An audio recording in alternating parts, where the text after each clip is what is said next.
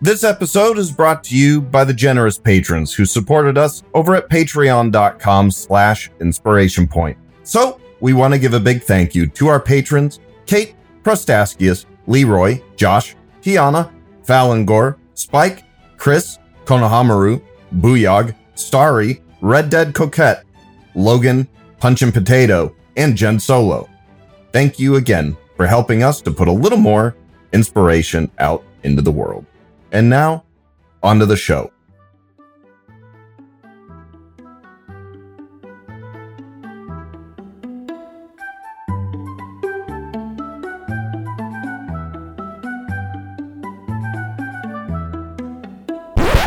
Ladies and gentlemen,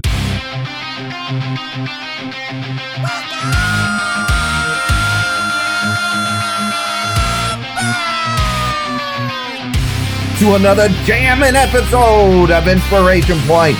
I'm Andrew. And I'm Adam. In space. In space.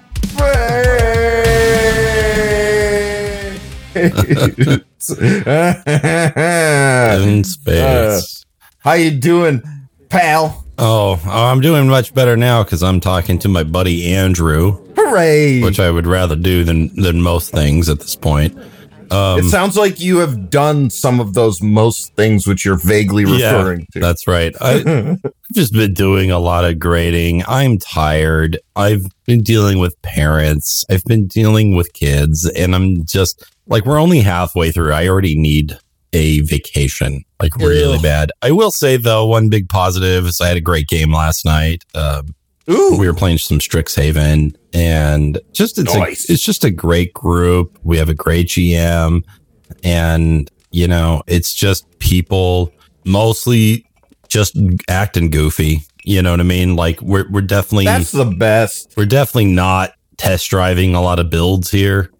Um Good. although I know a lot of people have an interesting build in the can, like ready to go. Uh, Sure. But we've been doing a lot of just like character stuff and, and interaction. And, you know, in, in a way, you know, we maybe you didn't feel as much progress, but it was a good sort of expository episode to build up the world and get us all Oh yeah. kind of introduced. And again, it's it's really no matter what you're dealing with in terms of like what game you're playing, what story you're doing, you know, it really is more about just who you're playing with and what Yep. and do you all have that those same expectations? Do you all want Yeah. the same things from that game? And you know, I I was doing like a lesson about session zero with with my uh, students, and you know, they'd tell me that they were done in like 15 minutes, and I'd be I'd be like, they're like, can we start Like playing? heck. I'm like, you didn't talk about the most important thing. You know, you didn't talk about expectations. Like, yeah, we did. It's like, okay. You what you did was you you glossed over everyone. You said, "Does anyone have any requests for the game?" And everyone sat there. And so yeah. you uh, assumed Ugh. you had completed the task. You could check it off the list, right? you, Instead of you know they they always say you know assuming is the best way to make an ass out of you and me. Yeah, or, that's right. you know something to that effect. And you know that situation is one situation in particular where that rings especially true. Like if you make assumptions about the expectations that your group has for the game like i'm not going to guarantee you that you'll be wrong but chances are you know like the smart money says you're probably not at least going to be all the way right That's right. And and one really difficult challenge that all role playing games suffer from is longevity. Like Yep. it's it's so easy to start a game. It's easy to have the first three sessions. After that, Mhm. we have to start asking ourselves if we're ready for the commitment because this could be a year, it could be two years, it could be longer. Yep. Is this what we want? And having clear expectations is a very sure way to get there. The vast majority of games end because people are tired of it. You know, that just gave me an interesting idea for a topic. Like, obviously not tonight, but maybe sometime we can do an episode to help people figure out what their expectations could be. Like making an actual list. Like a personality That- quiz, maybe something like that. Um I I wouldn't say that. I would say more like like a menu of expectations somewhat that a player and that a GM could have yeah. for a game. Like maybe some people, especially younger players, aren't quite sure how to verbalize what exactly they're looking for or how to how to quite pin it down. And I wonder if maybe it could be helpful for there to be like a menu of like these are the different kinds of things that I'm looking for in in a game. And I mean they, you know, a lot of GMs now are using uh surveys and things like that, especially to figure out things like um like people's trigger issues and stuff like that to make sure everyone's comfortable. And I think factoring in things kind of like that could could be a good way to do it. I don't know. No, Maybe. absolutely. And I think that that's sound advice. Um, one simple way to get started is just to use like a Google form that has like a bunch of questions on it. Yep. This is something that seemed to have worked very well for uh, the patron game that we're running, Wrath of the Scorned. Right on. Well, we kind of understood what the balance was for most people in that group when it came to war game versus role play. And the Mhm. and the verdict basically was we want everything. Oh, so sure. we had to make sure that or I had to make sure that you know we are scratching all those itches. Mhm. Um and that they they're they're meaningful. And I've been in kind of a uh, creative rut lately, uh, but I think I'm finally coming out of it. Last session Ooh. of Wrath of the Scorn was quite good. Uh, people That's were terrific. people were very happy um, for the most part, at least as far as I could tell. People were happy. Big story things happened. They got to fight Ares, so they were. oh, ho, ho. And I made Ares that's just a name. the most despicable Chad ever. He's just the worst. right, it's just, just frat boy of the gods. Yeah, but he's also like super bloodthirsty, right? He just So a frat boy. he's yeah, he's- well, yeah, pretty much, right? I guess They lack of the bloodshed. yeah, they do. Um, so uh, but they they sent him packing at least briefly uh, with that with the help of uh, some of their fellow gods. As soon as Athena showed up, he was like, "Yeah, I'm out of here." Um, oh, because if anybody's like close to a match with Ares, I would I would guess it would be her. Um, there you go. They're both war gods.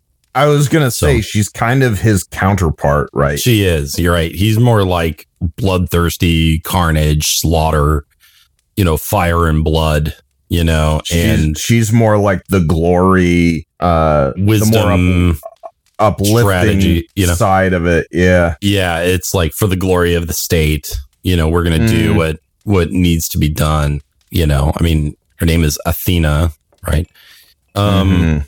so that makes sense. So anyway, it was it ended up being uh, I think a pretty strong session. We had some uh, some real buy-in from the players. that's great. uh, emotionally and and you really need that you can't do it on your own so much of this game is just like energy being pushed back and forth between players Yep. between the dm and the and the rest of the players just reactive and one thing that the monday night group is doing really well is that we're all playing on zoom and Mm. so we're like looking at each other and i find that that just makes a tremendous difference Mhm. um, I know that's something you had suggested we do many, many times. Um, You guys have been enjoying it. yeah, we've been enjoying it, but I think we also have a good group of people that like they're gonna mug for the camera a little bit. They're gonna Oh, act sure. out. They're gonna gesticulate. Ham it up. They're gonna ham it up a little bit more. And furthermore, what I really find impressive about the group is that they're really good about uh, roping each other in, asking each other questions. My character turns to this character and says this, right? And Oh, see, that's that's the freaking good stuff right it is there, the baby. good stuff. So I mean, we're having a trem- tremendous time. Um, Oh man, that sounds so fun. I'm I'm really glad you guys are are having a good time. honestly, it would be totally your jam too because it's so role playing centric. Um, but anyway, um, I, I've That's been great. waxing on. Uh, how's your week been? My week's been my week's been pretty good. Um I have been so this is a little little tease for the listeners. Um I've had an idea for a very special kind of project for the show. That's going to be uh, a series of episodes. I'm not going to get into the details yet because I don't want to throw it all out there until everything is set a bit more firmly. Um, but I was I've been working on that, uh, and it involves somebody. Uh, it'll involve a guest host and things like that. Um, so I've been pursuing that and have had some extremely positive developments uh, having to do with that. So I am looking forward to when I can tell you guys some more about that. Um, you know, I've been every day I tend to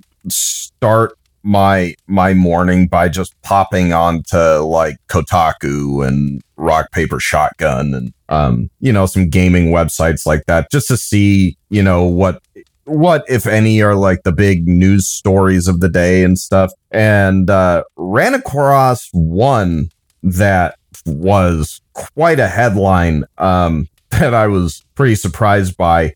Apparently Sony is uh, the focus of a lawsuit over in the UK at the tune of five billion pounds, and which equates to those of us uh, stateside It was like uh, eight million dollars. actually less five point nine billion. Or So- yeah, billion. really, only five point nine. We're really that close to the pound at this point. It I I think it has to do somewhat with uh, the inflation that's been going on. I mean, mind you, the last time I was in England was like I don't know, fifteen years ago. So, right like it's it's been a minute bit. Um, but basically, Sony has been uh, Sony is in trouble for you know almost some kind of uh, well, basically taking advantage of their near monopoly position in Yeah. the UK when it comes to the distribution and sales of digital uh, PlayStation games. And basically, the claim is that they've been like charging like 30% more than they ought to have been or than was reasonable um, for like a long time. And it's sounds like whoever uh, is putting this lawsuit together is looking to take him to the freaking cleaners. Well, um, yeah, I would imagine. So, uh, you know, obviously, no word, at least as far as I've read on, you know, where exactly that's gonna go or how it's turned out. I'm sure that'll probably be an issue that'll get dragged out for a while, knowing how you know big corporations tend to do things. But you know that that ain't a small number. Um, I think I I remember when uh back when Facebook bought Oculus uh several years ago, they they bought the entire company for 2 billion dollars. So like 6 billion, you know, a buck ain't worth what it used to. well, so, Sony is But- tremendously bigger Yeah. than Oculus, I would imagine. Sure, You know. definitely just um still like that's an amount that's big enough for even, you know, even Sony to go, "Whoa, that's maybe not the most, I you have- know, Trouble even imagining a billion dollars, like really wrapping my head around it. I I think there are even I've even heard of like books um where they will that are just about the idea of helping helping you visualize how how big these huge numbers really are. Because like yeah when you start talking about billions and trillions the numbers are are so huge that they it is hard to grasp like okay like So, there's yeah. If I can interject, like yeah. we're we're about hitting that 15 minute mark, and and in speaking of you know billions and endless, um, uh uh. we could we could Yes. look up into the sky and see the endlessness of the void and contemplate the own uh, the uh, the meaningless of our own existence. mm, Uh, man that's that got that got real dour. Meaninglessness, come on man. Except meaning meaninglessness. I, I think I uh, I undercut my own message, but with my poor English. Um, so there, it, it's uh, well, oh, Spelljammer came out. Okay, for uh, sure fifth, did. fifth edition uh, Dungeons and Dragons. It's sold as a uh, set of three, if you want to get it that way, which I did. Uh, I got mine with the Mm. special edition covers because that's how I roll now. Um, and they're lovely, by the way. They're just absolutely lovely books. Um, Mm. on the outside. I, you know, I saw the alt cover for the main book. Yeah. And honestly, wasn't doing it for me. Like the one with the hippo face and the girl face and um, The back is actually a little better. Um, I I was like, you know, of all the alt covers that we've been seeing recently, like I was like, eh, it's all right. yeah, sure. Uh, the Light of Xaryxis adventure cover is is pretty cool. I like the way that looks. Um, and then the uh, Boo's Astral Menagerie is just funny because you're just Ooh. looking at a big hamster on the front. Yeah.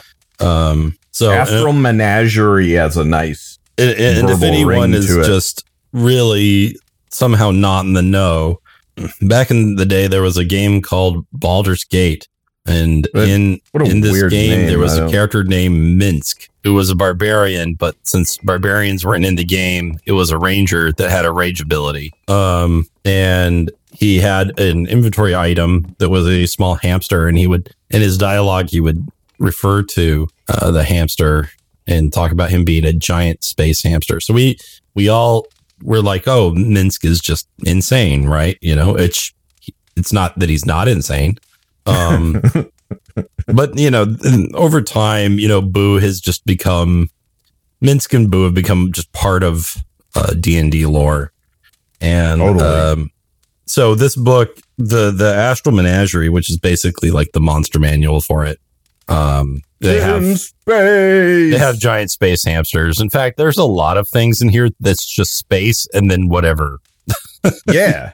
I mean, You that's that's pretty much what Spelljammer is, right? It's just space whatever. It's space whatever. Well, at least that's how it is being presented.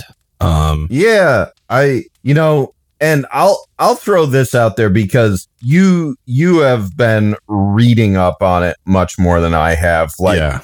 the bit that I have seen and the impression I got honestly make me feel like it should have been called Spell Bummer. Like just like everything I've I've been hearing about it is like it's pretty much just a a big letdown. Yeah, it is ultimately pretty disappointing. Um, Ugh. so I spent a lot of time ta- talking about the outer covers because it's the best part. Oh, so hear that, everybody? It's all downhill from here. It's really all And- downhill. And, I mean, and from space, that's a lot of downhill, like a So- lot. So I wanted to do kind of a product review, but you know, it is not going to be. there's not a lot to talk about because there's just not a lot here, frankly. Um, and I, I don't want to echo too much things that other people are saying because there's there's bigger names than us that are talking Sure. about this. But like, you know, I I, I watched the Guy Sclanders uh, Yep. video review of. Spelljammer. He's much more upset about it than I am. Um, I I Well, just see he- this he's as got- a He's got such a he's got such a big sci-fi background, especially Yeah. Star Trek. Like the guy has lots of love for, For sci-fi and Yeah. space, and and I he definitely So- does. I can definitely see how this would really kind of get his goat a little bit and just, you know, of all the things at least from his perspective, I would imagine, of all the things they could they could have dropped the ball on, why did it have to be this? So Right. where that ball dropping is really coming from is in the things that are not included more than that which is included. Um, Right.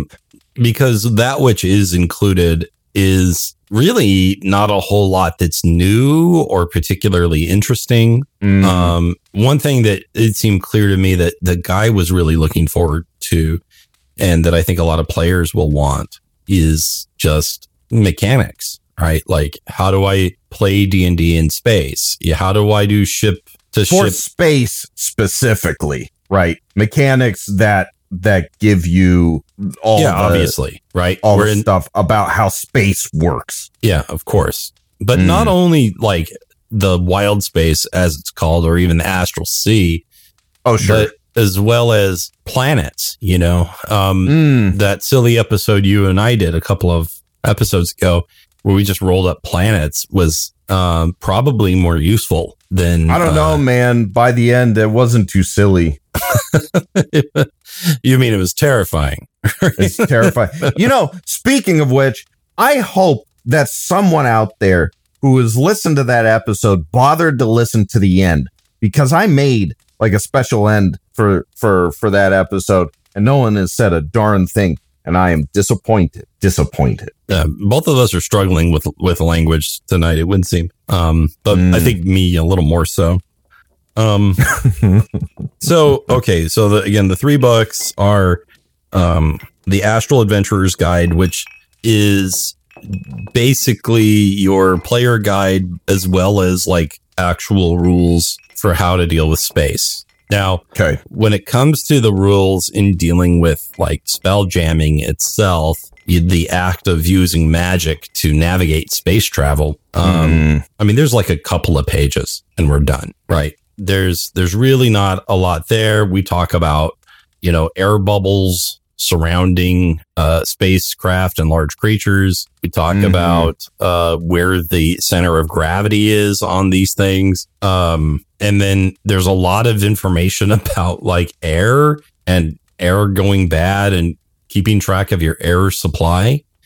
Right. So, I mean, just offhand, Andrew, you know, think of the science fiction fantasy that you would expect to experience in a setting like this or in any setting that includes science fiction, right? What are some of those tropes that you would expect to run into? Oh, I mean, y- you've got uh having to, you know, your ship breaking down while while in space, having to do repairs and stuff, having to deal with, you know, uh issues having to do with artificial gravity or Mhm. you know, or maybe it not functioning properly or whatever. Mhm. Um, being being boarded by by other ships, pursuing other ships, fleeing other ships. Mhm. Um, you know, going to different planets and uh retrieving or harvesting different things, you know, space exploration,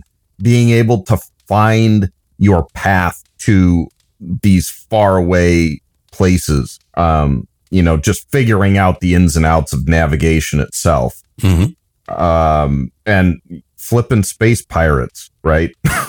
like uh all all those all those things. Yeah, so those are those are really great ideas. Well, I do have some good news for you. Um, they do encourage you to board each other. Um, yep. Now there there's not a whole lot in terms of rules for boarding. Like there's not a whole lot of interesting things we can do to like finagle gravity to to like make that happen. Because let's say you jump off of your spell jammer, right? You're the the boat that you're on. So Yep. if that happens, then you kind of float slowly and helplessly um, in the air bubble itself. And so Hmm. you can move in it, but it's like extremely slow. It's like um, so it's like almost getting stuck in a in a gel or something. You're like it's sort of almost more like that. So you're Mm. breathing and everything, but it's not like you can just like, oh, I'm going to use the orbit around my ship to kind of slingshot me onto the other ship because that would have been cool, right? So yeah, why you no do that? right. Well, here's the the good news is you don't need these books to do all those things, right? that it, how, having said that, if you are going to spend money on the books, you would expect them to to have some of this stuff. So there's very little in terms of getting these tropes across. There's nothing about sp- space combat at all. Um, which is which is funny considering our last episode basically being about like if you have a skill thing, expression, right? have e- express it through Through gameplay. you know through me- through gameplay through mechanic yeah. and Yeah. here's you know our most recent book that i mean not to mince words but it just seems to fail at that Well, yeah. I mean, it's it, it just wants you to get into like boarding other ships as quickly as possible because it pretty much treats the ships as little dungeons and not particularly interesting ones at that. Like the outsides yeah, are really cool. The art is beautiful. But once you get inside and start looking at the grid, there's nothing really. Yeah, it's a boat, right? It's So- a boat. Um, and unfortunately, that's most of the Astral Adventurers Guide. So the Astral Adventurers Guide starts us out with some character options. We get a background that has a feat on it that basically, but it also just says you get the magic initiate feat and then a thing. So they literally don't even write a new feat. They just tell you to get a different one. Um, Yeah.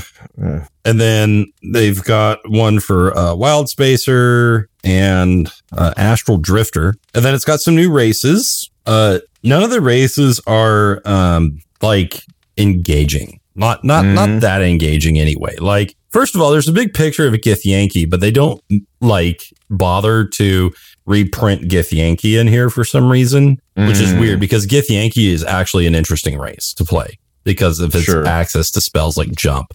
Okay. Um, but we get Astral Elf, Autognome, uh, Giff or GIF if you're uh, a difficult person, Uh-huh. Uh-huh. um, Hadozee, Plasmoid, and Thri-kreen. Now, these are cool races, you know, and, Hmm. and the artwork in these books are, you know, they're wonderful. Uh, but the Astral Elf, it, it's somewhere between High Elf and Eladrin. You know, uh, it Mhm. basically has a um a, a, a- jump ability. The what's it called? The what's the spell? The second level spell?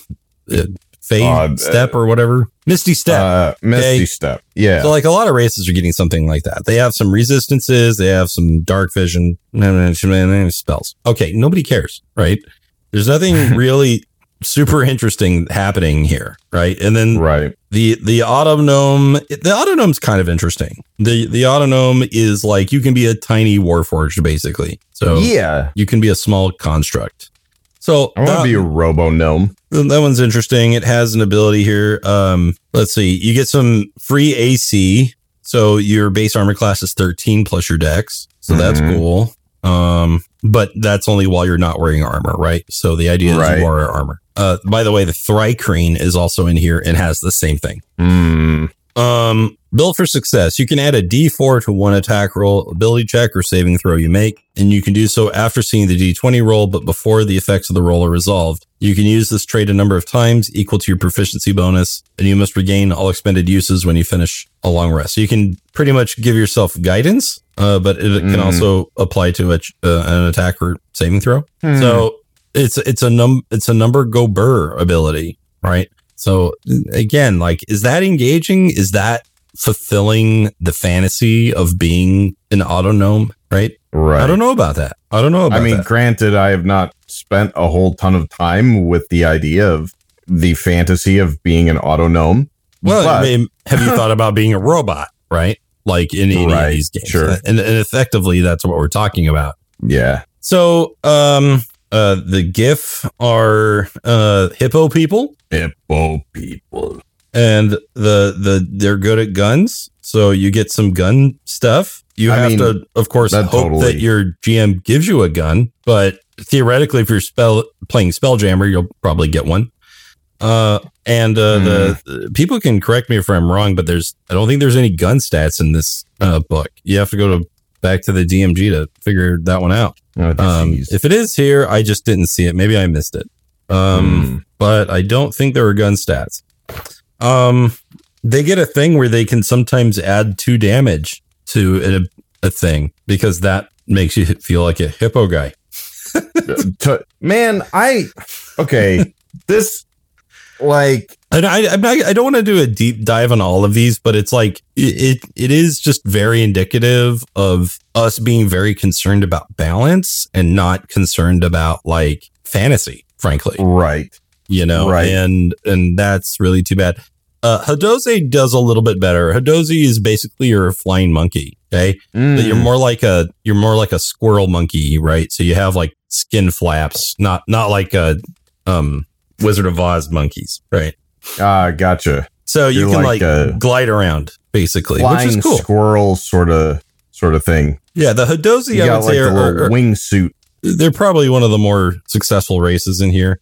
Uh, the next one is Plasmoid, which is the one I find the most fascinating. You can basically be an ooze, and you can That's that sounds fun. that one is fun. And the and by the way, the the the pictures in it are like super goofy, and uh, so you can be like a blob, or you can take kind of a, like a humanoidish figure, and so you can wear gear and stuff. Um, Just be like a Ditto from Pokemon. Yeah, there's a big long section for an ability called Shape Self. It basically means that you can manipulate an object 10 feet away. And there's two paragraphs to explain that. uh, I mean, um, like, then, okay, I, I will, I'll, I will at least say this. Like, I've been doing some, some editing and rewriting on uh, different magic items and stuff. And there definitely are certain things where where you know what you are trying to quantify and explain is in itself very simple, but actually writing it out and spelling it out so that it is clear and unambiguous can actually be surprisingly difficult and take way more space than you would have thought you would need. So, so, so I get that, but the actually interesting ability they have is called amorphous, mm-hmm. and and they do that in in, in uh, two sentences. Okay, so an amorphous it allows you to squeeze through like super thin things. Like you can go through door frames now, right? Ooh. So you can you can just ooze your way through stuff. Okay. Um, and you also get advantage on ability checks to initiate or escape a grapple, which is good. Andrew stuff. Um, so we can do a lot. That's a very like efficiently written ability. Okay. Mm-hmm. Um, by the way, I'm I just th- maybe this is just a personal pet peeve, so everyone can disagree with me. But basically, the moment I see as a bonus action, you can, I just my brain turns off. Like, mm. I don't like bonus actions. I know I said that last time. I think it just slows the game down. Like half the time, no matter what group I'm in, no matter if it's veterans or newbies, I'm always sitting there waiting for someone to tell me that their turn is over. Yeah. And I always have to ask, is your turn over? Like, why do I have to keep asking this? And, yeah. And so what I've been doing with the younger players is as soon as they basically do anything of interest, I move on. And then I mm. wait for them to like tell me to slow down if they if they need to, which sure. almost never happens. So it's it's just so annoying because like players get a you get your move, you get your action, and you get your bonus action, and it's like how about we, how about you just get to do a, a thing? I that's right? that's how I that's the mentality my brain always wants to take is like stop thinking about it like a checklist. Did I do my action? Did I do my move? Did I do my bonus action? Just think of a thing you want to do and make sure that it doesn't require more than those three things. Mm-hmm. Yeah. So do that. Move on. I want to run at a guy and attack. Okay. Great. Yeah. If it's within your speed, you can do it. Fantastic. Boom. I want to do a, a special attack ability. Okay. Yep. Cool. You do that. I want to just run this way. You're done. Great. Okay. Yeah. So this one, like again, a big long pair, two paragraphs to say you can extend a piece of you out 10 feet and like grab a thing. so, hey, I mean, it's, it's a reach just, ability. That's cool. That's yeah, but it's not even an attack, right? It's like you can open a door, um, pick up or set down a tiny object, and then hey, they they have to tell you that it has no sensory organs and it can't attack, activate magic items, or lift more than 10 pounds. By the way, why the hell not? Because, like, isn't this great to be able to, like, put part of you under a door and look around? Like, isn't this a cool scout ability? You know? Mm. Like, no, but we had to take time to tell you that this ability is not as cool as you think it is. yeah. Because, frankly, the plasmoid could get up to shenanigans, right? Oh, totally. There's shenanigans here. Uh, with their amorphous ability, they can do it. Uh, here's another super exciting thing they get. Um, you can hold your breath for an hour. Whoa. That is pretty cool. oh, I was being facetious, but if you think oh. it's cool, then great. Well, dude, don't care. Like, I just don't like, care at all. like, who cares? No. How how is this gonna in, in any interesting way interact with the various classes I could play. You know, I don't. I'm, I'm just saying, like, there's plenty of situations that you could turn to your advantage with, like, like you freaking pull something underwater for crying out loud. Uh-huh. If You you, happen to be on a planet, right? But there's no information about planets. so, so we just I'm have to make that up, right? Uh, I don't so care pla- what else is in the book. I'm just saying being able to hold your breath for a freaking hour gives you some options. okay, fair That's enough. all I'm saying. I mean, you're not wrong. You're not wrong. Whether the Okay. options are presented in the book, Yeah. know. Okay. Thri-kreen is the next one, and this one I think is actually is pretty cool. Um, so you it gives you the the um armor class buff, but also you can change your color like a chameleon, so you can get advantage on stealth checks, which is great. Ooh, so you can be like a stealthy fighter, which is neat. Um, we have some dark vision, which basically you have to have to even be functional, so that's good. Um, Hmm. you have secondary arms, which is cool. And this you can wield a weapon with. It doesn't give you any extra attacks, but you can hold more items, basically. So that's Mm. that's kind of cool. And then it has some sleep thing no one cares about. And then uh, you have telepathy, so you can talk, and it takes two paragraphs to explain that. Okay. Um, chapter two goes into the astral adventuring, and this is where you, th- this is like what you want. Okay, so the first major section of it is how spell jamming works, and so the the the quick explanation is that the way we explain space travel is you can basically take any kind of vessel and then you put what's called a spell jamming helm on it, which is basically a, a cool chair. Okay Mhm. and then you can channel spells into it in order to move the ship about. But it doesn't really talk about how that works mechanically, right? It just says, right.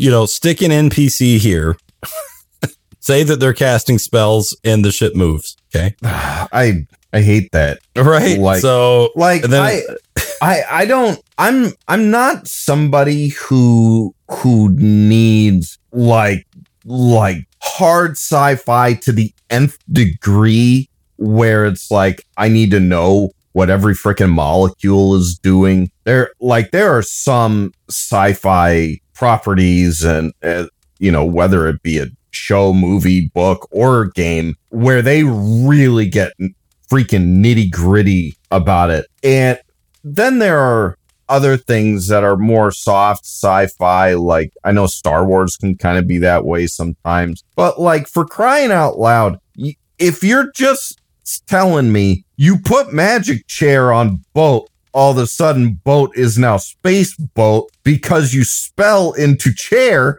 my my brain immediately goes I feel like there are some other things going on there that you're not telling me about that are like maybe important. Like you're talking about the fundamental functionality of a craft you're using to shoot yourself through the vacuum of space. Like you, so here, here's what they've essentially done. They've said, okay, you're in space, but I want you to treat this like you're at sea. so what's the point of being in space? Come the, on. the, the point is is you all said you wanted spelljammer so we said here you go uh, for money So why didn't they just like republish Salt Marsh, but just do a find and replace with water and space?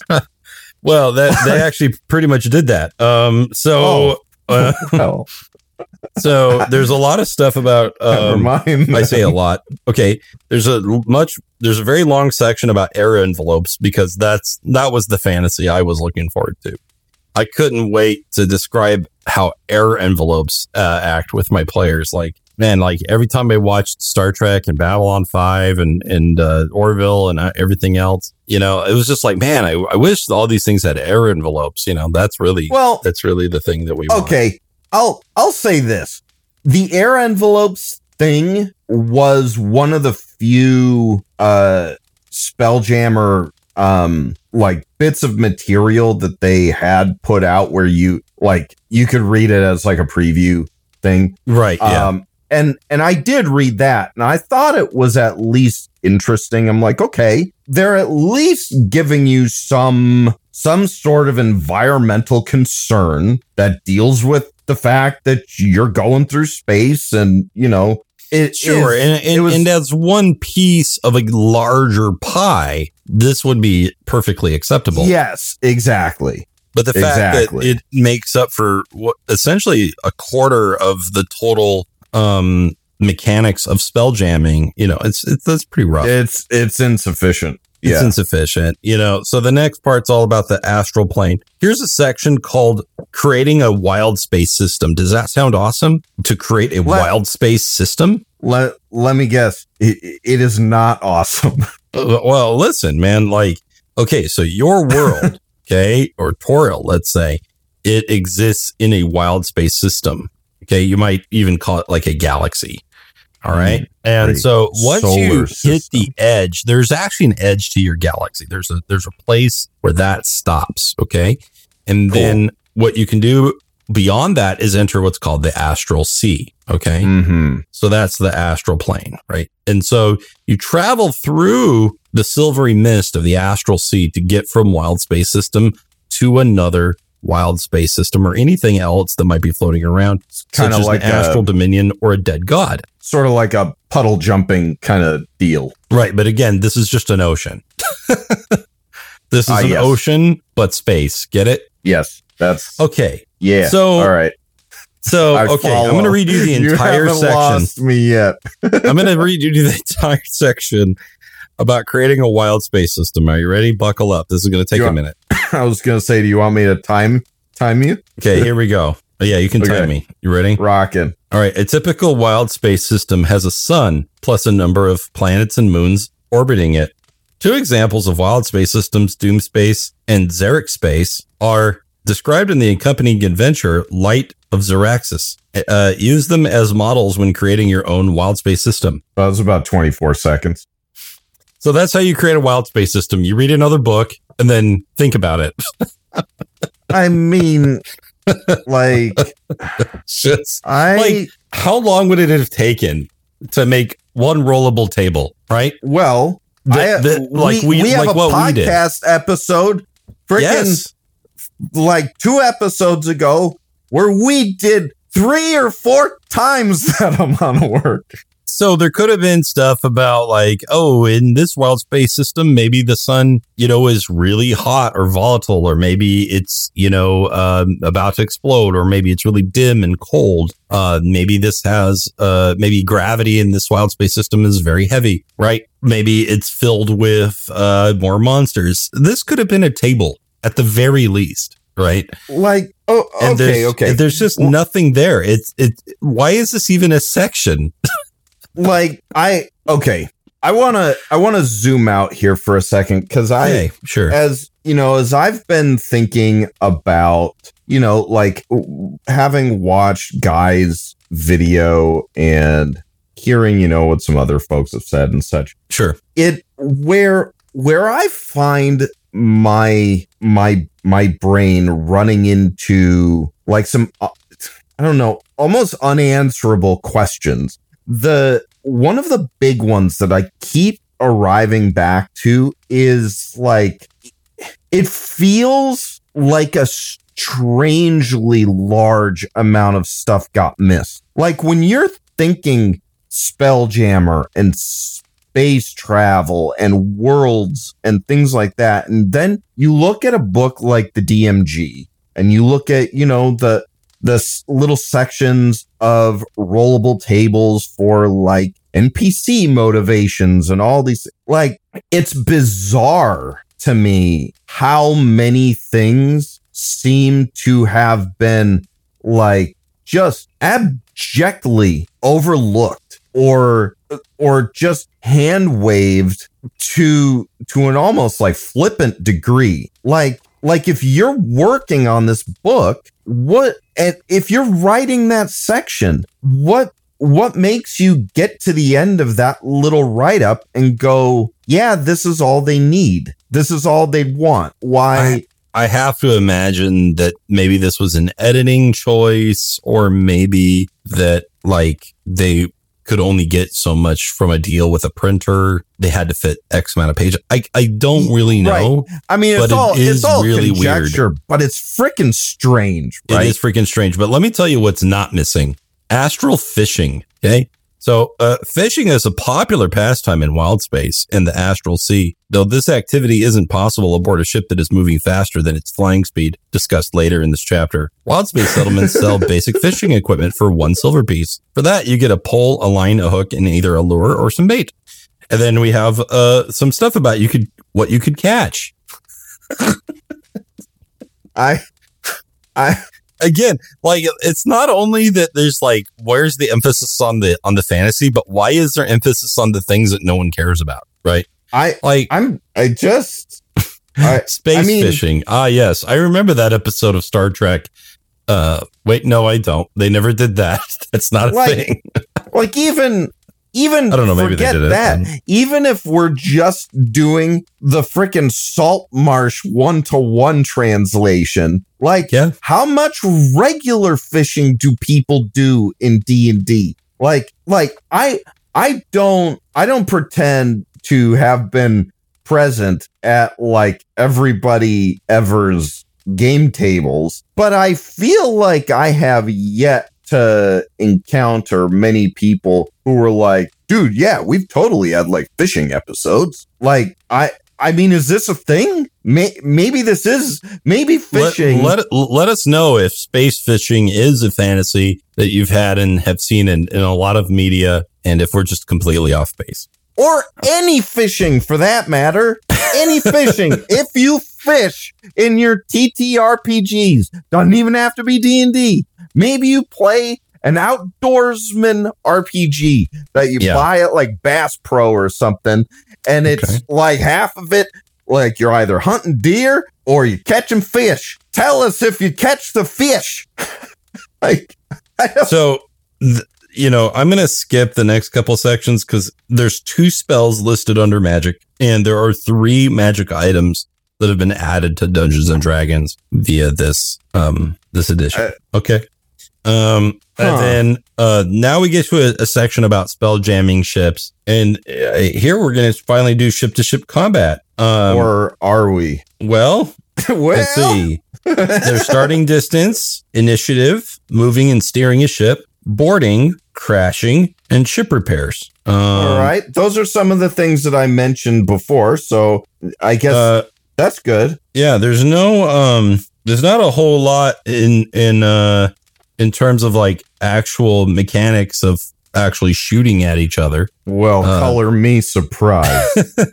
But but you can make all of this up on your own because in the next section and honestly this is uh, unfortunately the best part of the book um we get uh many many pages of uh different ships that you can encounter or buy or find in the astral sea so um Mm. and they do give us some stats like armor class and hit points and like uh, attack stuff. So you can kind of make it up right? You can come up with your own system um which is fine. That's what i was going to do anyway. I already started my um spell jamming uh my own spell jammer campaign.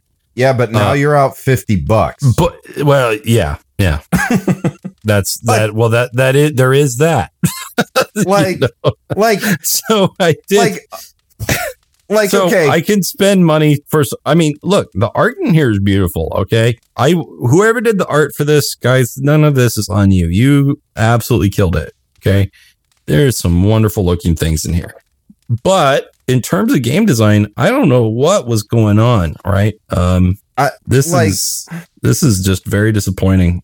one one thing that uh as I was hearing all the stuff about this that did pop into my head is like like the weirdest freaking silver lining ever. But at least considering you know the the the area of the business I am in it did make me go well this does at least present a massive massive, huge opportunity to third party developers oh, and publishers. 100%.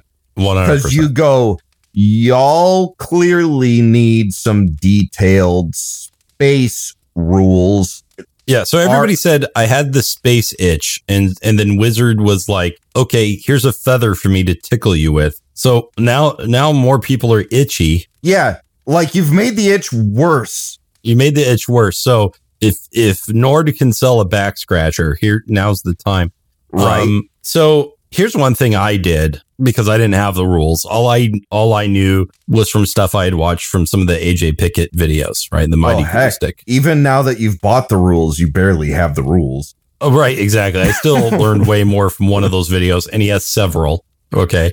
So make sure you guys check out AJ's channel, um, the Mighty Glue Stick, for all the um, spell jamming lore you didn't get in the books. Um, I don't, I don't know how the original second edition book was. I've never looked at it. Um, so maybe it's better. I don't know. I I the little bit that I did hear about the original one was that even that one was a little on the light side, but that's that's So, all I heard. like I can totally respect them not wanting to like overwhelm you with a bunch of like physics and stuff. Like I sure. Like I can totally respect that, but we, you do need to have a simplified but also meaningful system of mechanics to simulate this fantasy to express that gameplay in a way that is that is fun and engaging while still like not putting too much of a burden on your mental workload. Oh sure. You don't have So- to you don't have to overwhelm us, but you could like Well, like, just whelm us uh, like a we, bit. we could just be We whelmed. do with some whelming. We could. Mm. A little bit of whelming could go a long way. Uh, but one simple thing I added uh, to my game was the idea that, okay, there is like the spell jamming helm that one person drives, but uh, everyone can either interact with the spell jammer or they get like basically subsystem items Oh, to sure. interact with. So the first thing I did was I gave each of my players essentially a feat, um, which gave them like they they chose a school of magic. And then I gave them a cantrip from that school as well as a first level spell that they can use once per day without components or spell slots. Very simple, like stuff that they did with uh with the Strixhaven feats, which Mhm. are successful. People like those. Um, so if someone picked necromancy, you know, maybe they would get uh like spare the dying and you know um well, cure wounds maybe. Okay. Mm. So and if they they picked evocation, maybe it'd be like magic missile and firebolt. Okay. Sure. So something like that. The cantrip, of course, they can use as much as they want. Uh, otherwise, the spell itself is limited. So what then? What I did was I said, okay, when you cast through the spell jammer, um, it basically remanifests itself in like a macro scale effect Mm. right? So when you cast, w- when when your guy casts a um, firebolt, it's like firing your photon torpedoes at somebody, right? Cool. Um, somebody somebody cast a command on the enemy ship, right? Uh, through their spell jammer. So I treated it like it was a tractor beam, right? that, that that was gonna be my guess. Yeah. So, and I don't have a write up for this yet, although I, I would like to make one. Um, if my uh, day job doesn't just suck all the life out of me.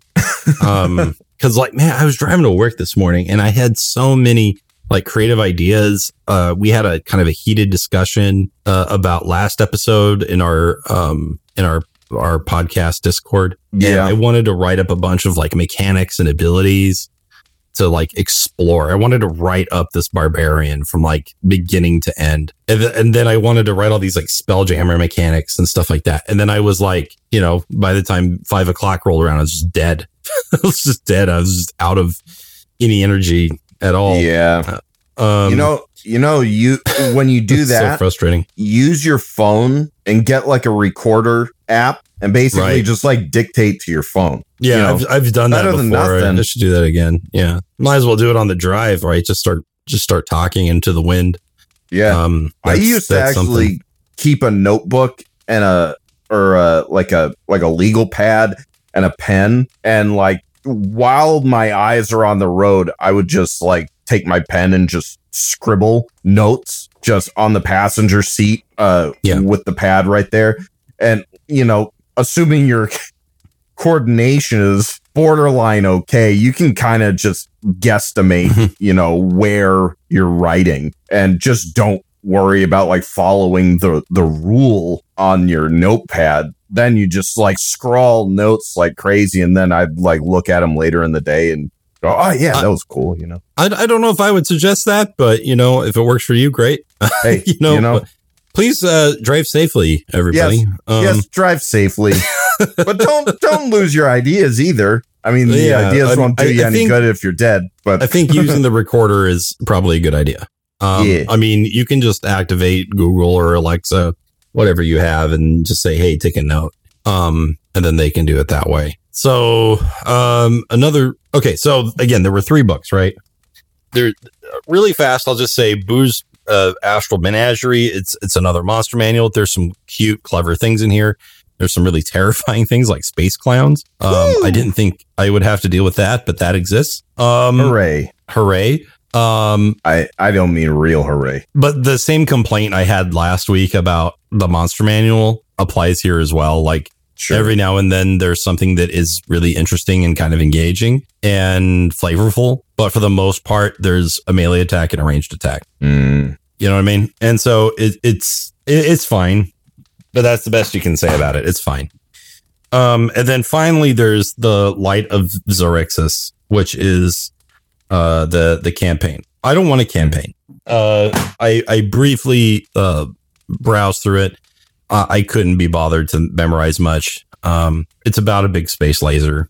mm. You know, Oh, Um, like like it I don't it, know, It a- eats up a all the de- energy from a planet and leaves it desolate. Um, they the the elves want to do this to your world next. Don't let them. oh, it's so so. Hold on. So it's a big big space laser. When the space laser gets involved, planets get destroyed either by being sucked dry or by being blown up. So might might one be compelled to call it, shall we say, a star of death? Or One might say that. One might say that. one uh, might. Uh, yeah, because it's it you you see though it doesn't blow up the planet. It sucks up the planet. Okay, But it doesn't blow. It part? sucks. Okay, and what it does is it it drains the planet of energy to give something the big star of death or whatever uh the the the energy life The but what needs the energy life?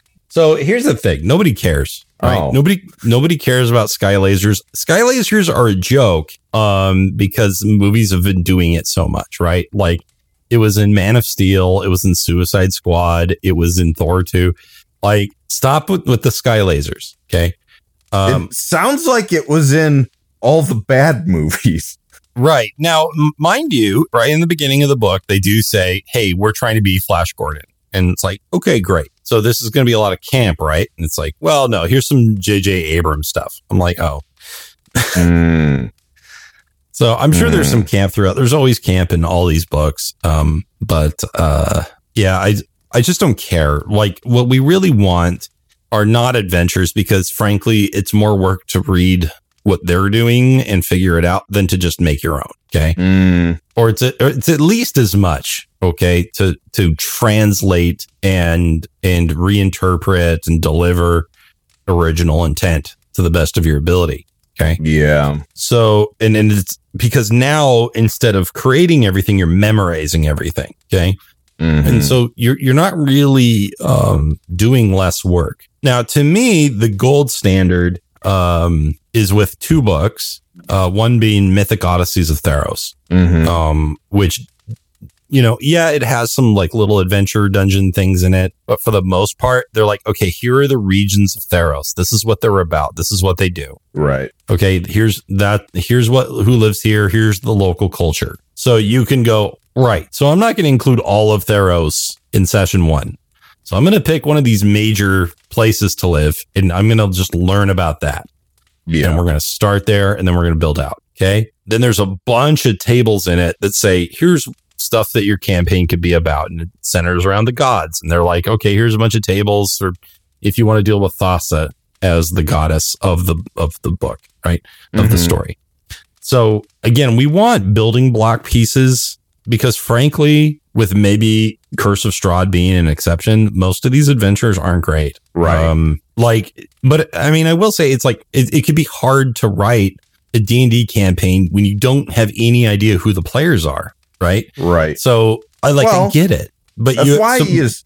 If if there was ever, if there was ever a good like excuse to start small and go big, like how is it not Spelljammer? Like where you, you know, you start with putting together this little ship. And you know you don't start in i wouldn't have it start in space. I'd have it start on freaking terra firma and mm-hmm. have have the players putting together this ship. And here's what you do in session zero. You discuss what you want what the players discuss what kind of adventure they want to have. Well, like, the book the book can't do anything about that, but what the book can do is provide a whole bunch of tools for the things that they're likely to pick. Yeah. Because okay? that is something we can do. We can largely predict what they're probably going to go for. Right. And so they predicted that they would be interested in air bubbles and space fishing.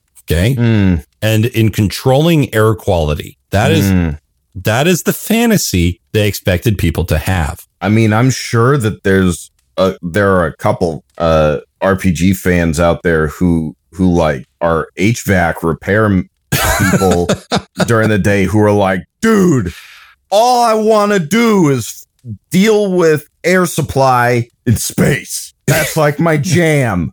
My my spell jam. My spell jam. Ah. Uh, that reminds you know, me of the AC Repairman Secret Society and Community, right? yeah, those guys were crazy. With John Goodman. Oh my! Um, oh man, I forgot about. They, how do you make?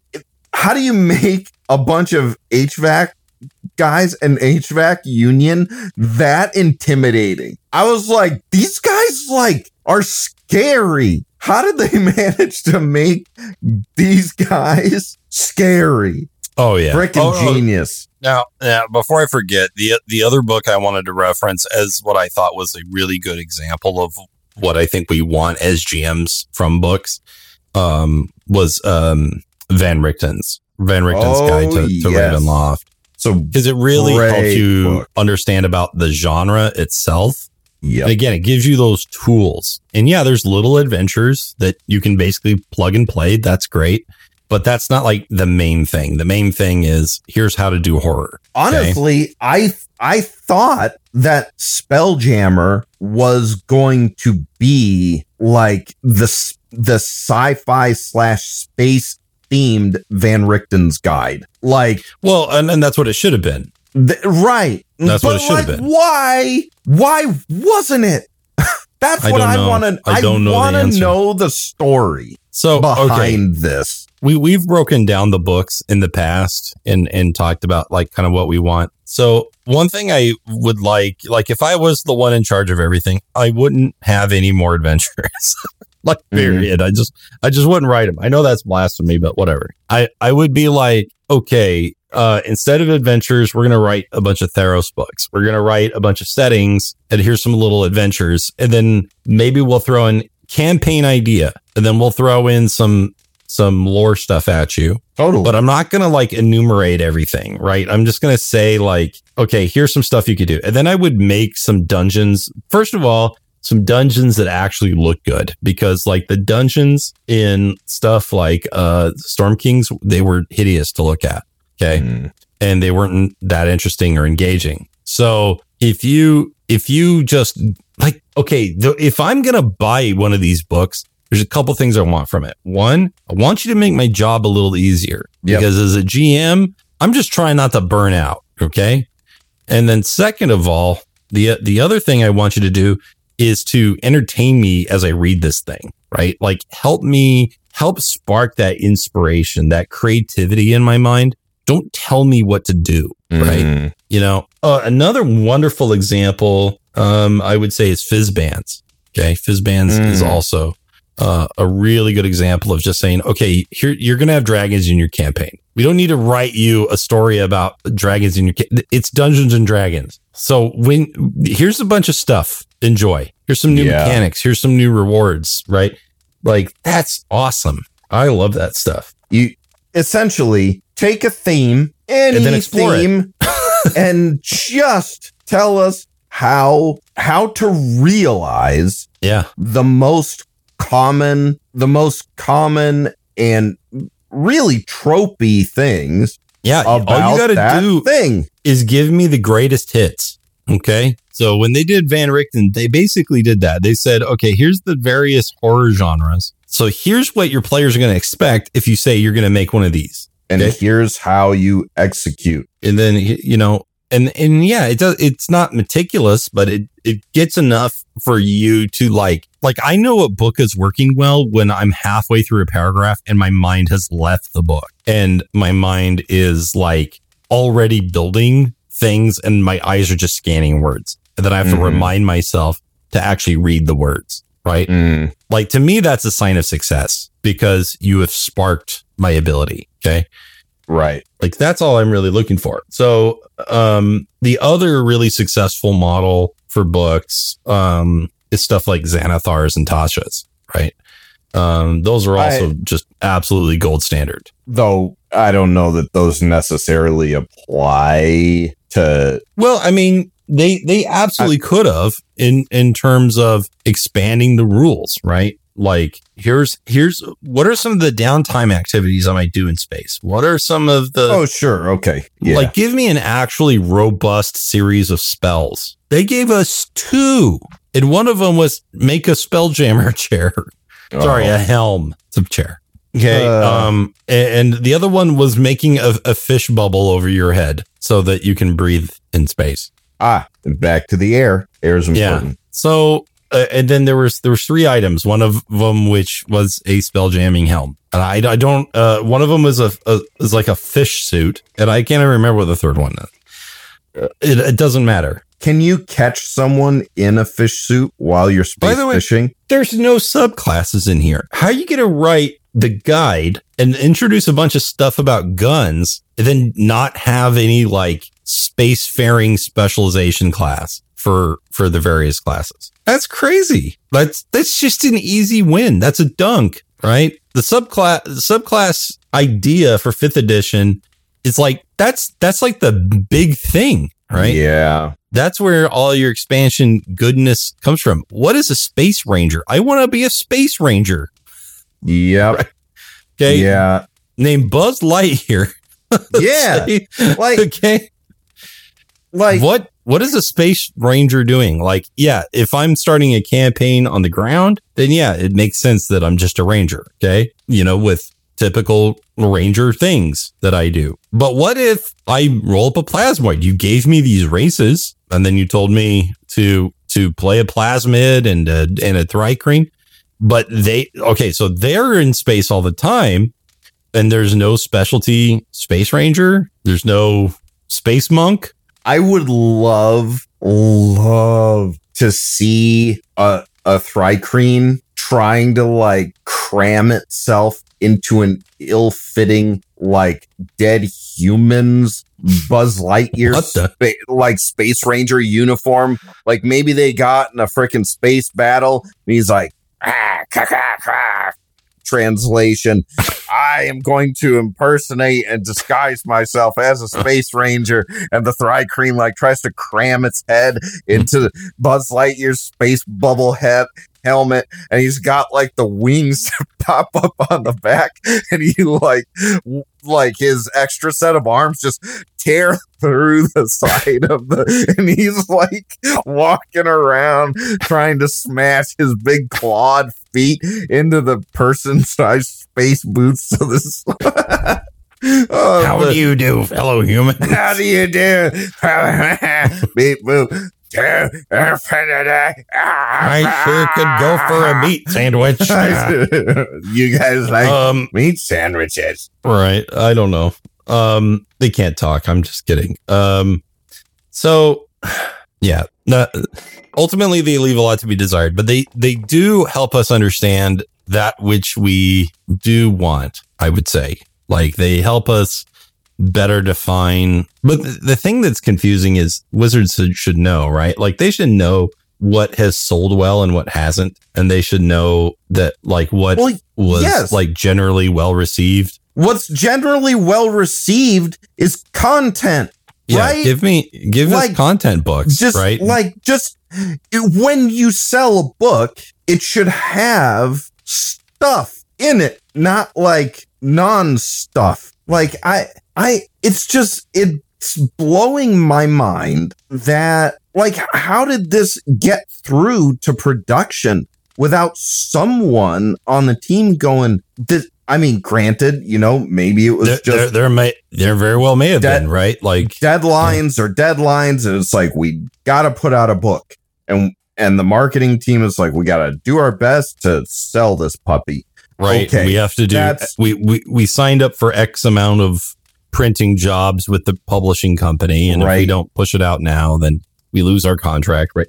I have no idea. We can only speculate, like you said. yeah Okay, but it's just man What, what I would like to do going forward is to um, actually write up some Spelljammer um, related uh, mechanics for fifth edition and just put them up on the Patreon page or something like that, like it did with the crafting system. yeah sure Um, why the heck you know, just something really simple that the five dollar patrons can use.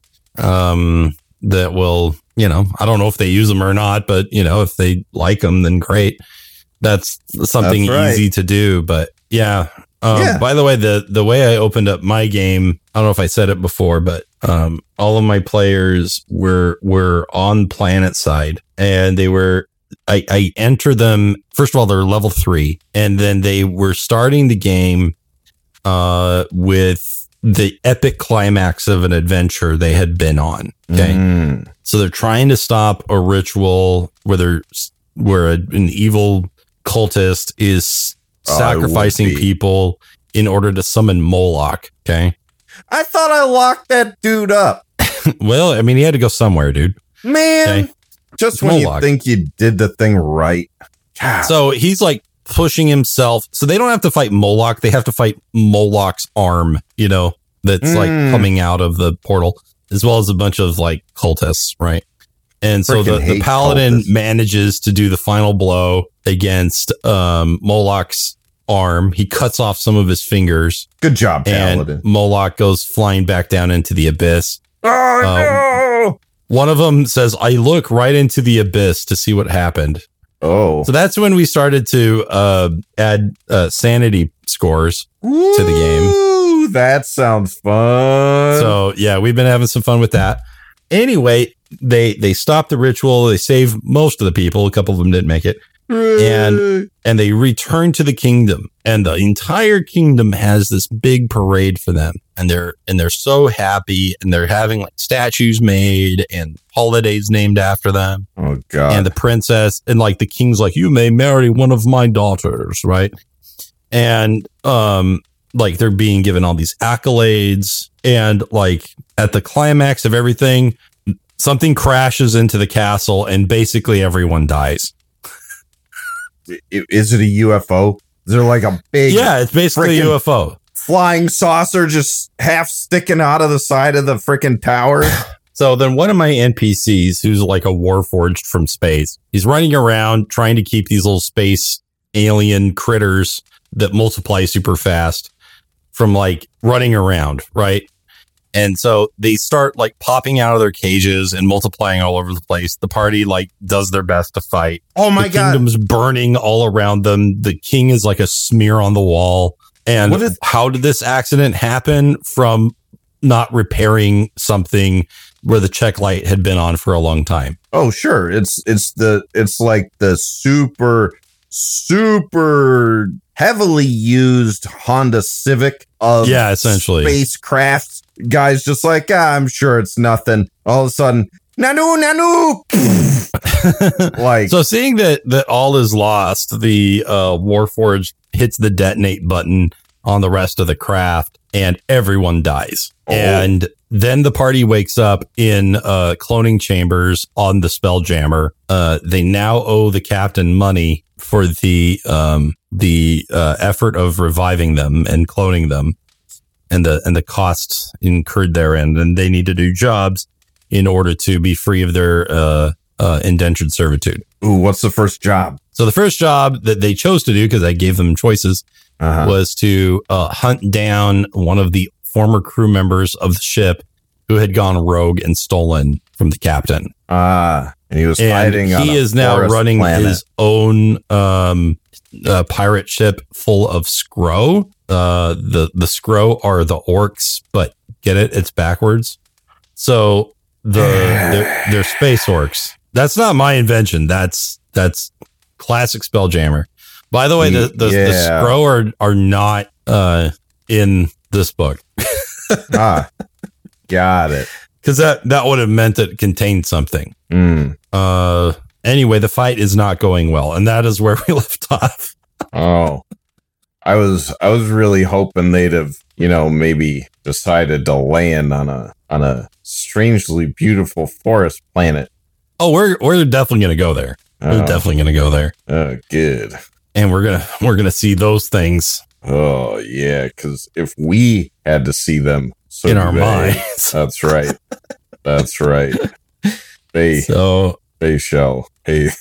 Shall pay. so guys, I highly recommend uh, the Spelljammer books uh, because uh, when you go through them, you will be inspired to fill in all the gaps.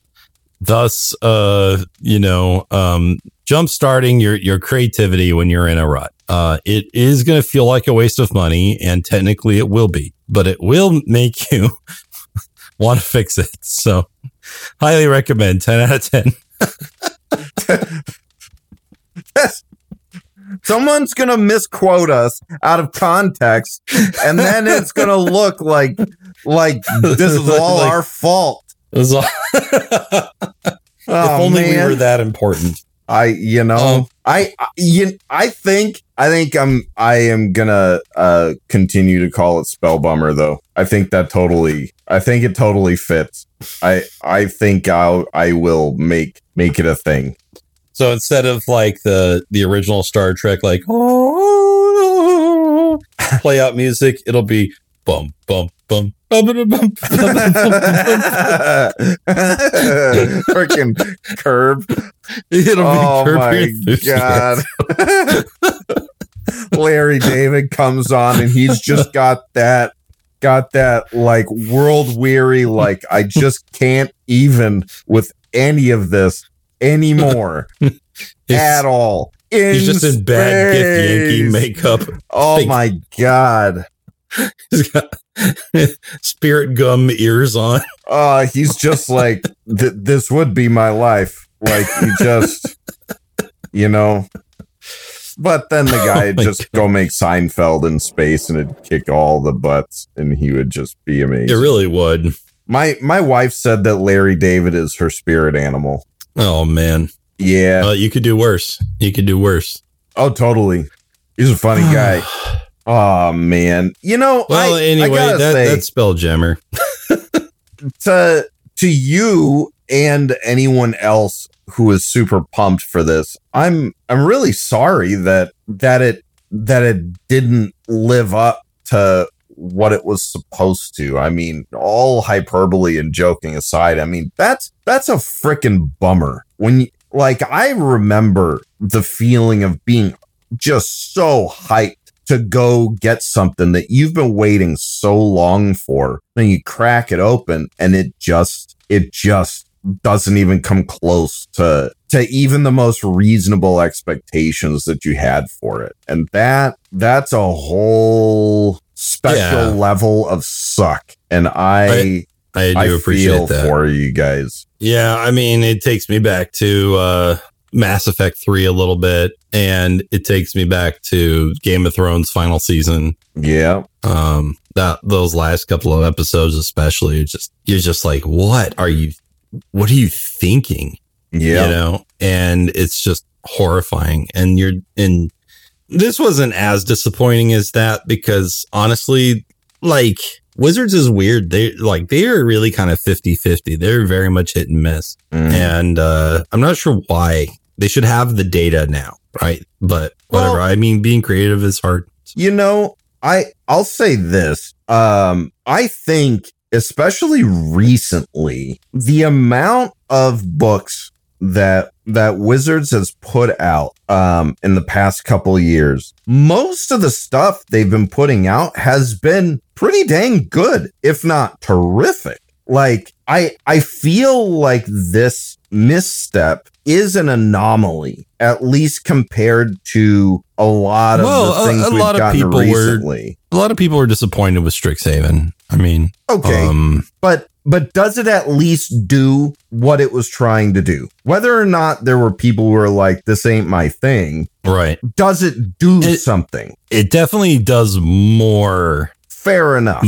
but it could have been even that could have been more robust and building the fantasy that like outside of being that particular setting, right? Like because that like the question there was, how do I make a Harry Potter, Right. right?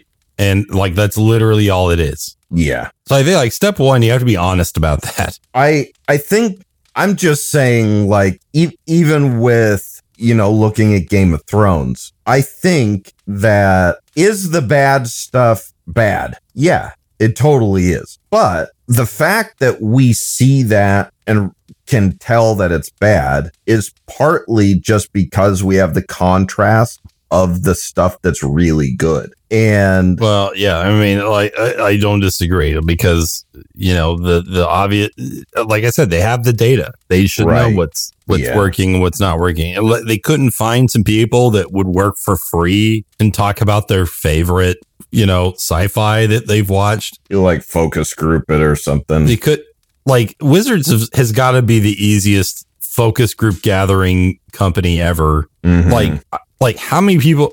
I I would do it for free. right. Like if they if they just like said, "Hey, I, we wanted to give us your opinion and play test the thing, and uh, you, you give us ideas that we can outright steal from you," I'd be like, "All right, Okay. no I'd Just give it to them. I would just do it, right? Like just so I, you know, they could I'd be like, "Hey, I wrote the I, I wrote a thing." Yeah. Yep. Um, yeah, why not? Yeah. I don't know. So- I I if anything, I hope that this is something that Wizards learns from and that they like take a realistic look at this and and go, okay, given what happened with this, how can we make sure that we avoid this again, you know, and make sure that the missteps and mistakes that we made here that we don't screw that up again because i mean you know what else can you do? You just gotta post-mortem the thing and move on and try to do better. I mean you know i i just hope that the that the stuff they come out with moving forward is better. Like i saw that um planescape is on the list of things within the next year or two and that i am intrigued by. Like that if anything whether i would use it to run or not the idea of the planes and everything um is is very is something that's always intrigued me just from like a from a story perspective i think it's pretty neat stuff um so i i've got high hopes for that and i hope that uh you know i i hope they do it justice but we'll see i guess We'll see. all right. Well, I guess it's about time to wrap this whole deal up. Um, if any of you out there are interested in supporting us in any way, check out our Patreon, patreon.com slash inspiration point. Support us at whatever level you feel comfortable with, and you can see all the different cool things you can get access to there. Um, and apart from that, you know, I guess we'll just leave you with this parting thought that um, even if you did wind up picking up this book and, you know, if it just isn't doing it for you, and the same for any other books that you might have felt disappointed in, use them for inspiration. I mean, you bought them anyway. You might as well look at them instead of books of things that you should do. Look at them as books that will get your brain telling you what you want and try to do it yourself or talk to some friends and see if they have ideas and maybe you guys can come up with your own ways to to really realize all these cool things that you've always wanted to do in this case fulfilling all those cool sci-fi space traveling magic fantasies that sounds like it ought to be pretty freaking cool so get creative see what you can come up with. And if you do come up with something, come share it with us. We'd love to hear about it. So, all that being said, until next time, stay inspired. Bye. Goodbye. Bye. Also, just buy spectacular settlements. It's pretty much just gonna do everything you need. Yeah. Man. That's that's very nice. It's also very true. That's also true. It's like, unfortunately, the right book was just already been made. It's been in front of you all along. All right. we love you guys. Peace out. Bye. Bye.